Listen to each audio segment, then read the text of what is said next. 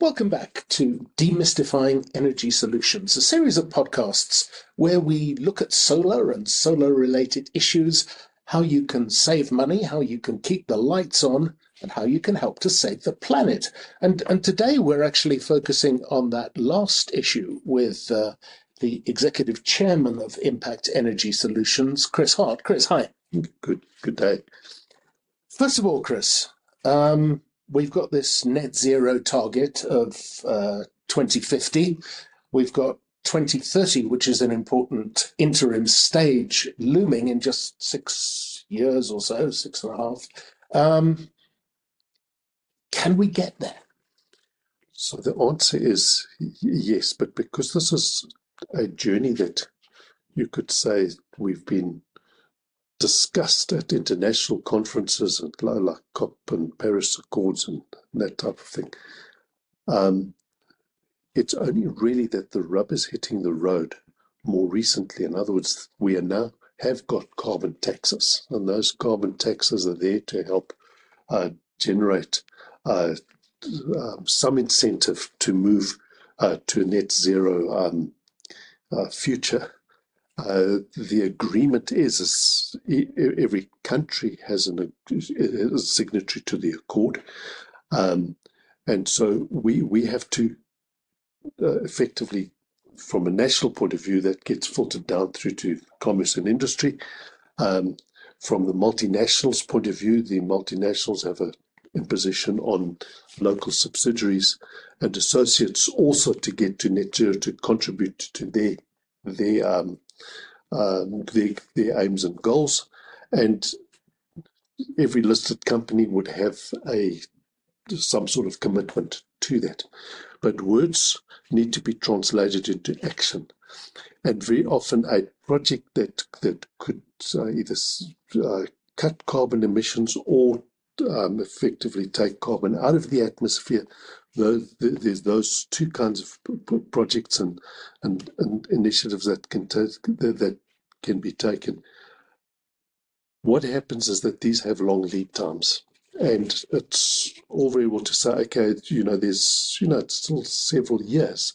You could get to the point where there's a window that you've now missed in terms of actually meeting these targets and it won't be possible to actually meet the deadline. Okay, but to, to what extent are, are the building blocks in place for a project? For instance, if you want to build a solar farm, what in South Africa, what, what what's available in terms of incentives? Are we, are we going to get the solar panels? Um, is it can it be done fast? The, the, the problem is is very often um, from a policy point of view, the one hand of government doesn't know what the left hand is, the right hand doesn't know what the left hand is doing.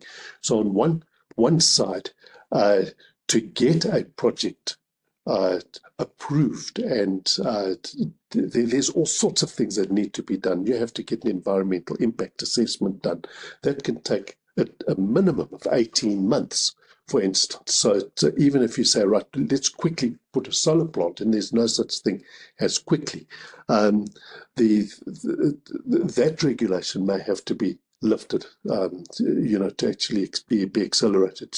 You know, for example, um, the, the, you need a grid assessment done. There's all sorts of things that need to be done before you can say, okay, I can now proceed with actually setting up solar panels. And what about making it a viable project? What what are the you you mentioned you've mentioned in the past this 12B, yeah. a, a, South African government uh, investment incentive for clean energy yes. project. So, so, so the government has got in the Tax Act, uh, Section 12B, which is really just accelerated depreciation, where if you actually invest in solar, you can you you can depreciate that effectively all in a single year, uh, which which does help from a point of view of the, of the cash flow.